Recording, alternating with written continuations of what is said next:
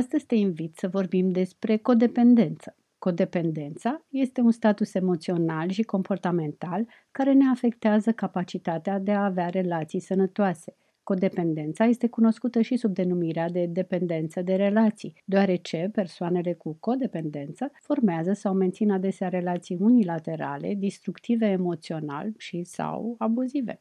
Codependența te face deseori să-ți canalizezi energia spre a-i sprijini pe ceilalți, fără a face loc sau fără să iei în considerare ce ai tu nevoie pentru tine.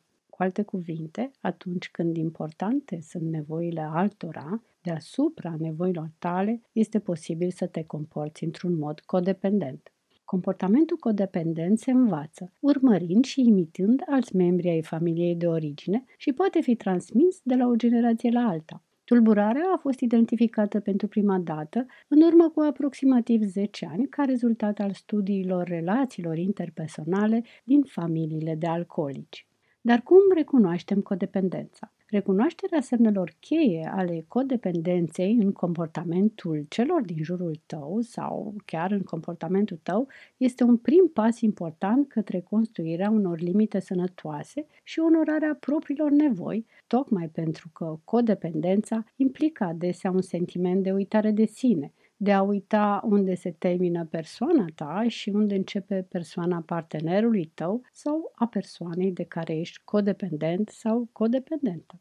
În concluzie, codependența te poate conduce la o deconectare de la propriile nevoi și dorințe și pentru că promovează dinamica relațiilor nesănătoase ce te poate afecta începând din zona de percepere a propriilor nevoi și până la zona de bunăstare, ea poate conduce la un dezechilibru în viața ta.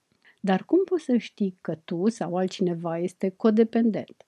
Trebuie să știi că persoanele codependente au un simț exagerat de responsabilitate pentru acțiunile celorlalți. Au o tendință de a confunda iubirea și mila, au o tendință de a face mai mult decât celălalt, o tendință de a se lăsa adeseori răniți și vor face orice pentru a se ține într-o relație și pentru a evita sentimentul de abandon. Au o frică constantă de a fi abandonați și de a trăi în singurătate au nevoie extremă de aprobare și recunoaștere.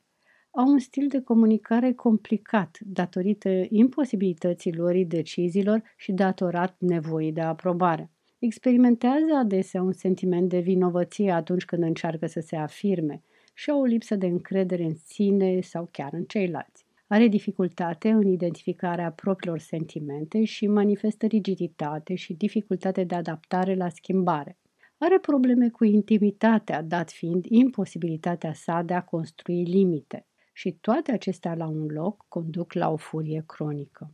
Un anumit nivel de dependență este totuși sănătos în relații. Este destul de greu să treci prin viață singur uneori. Relațiile interdependente funcționează, iar dependența sănătoasă înseamnă că și tu cerți sprijin atunci când te găsești în dificultate și că te simți în siguranță și confortabil în exprimarea propriilor nevoi.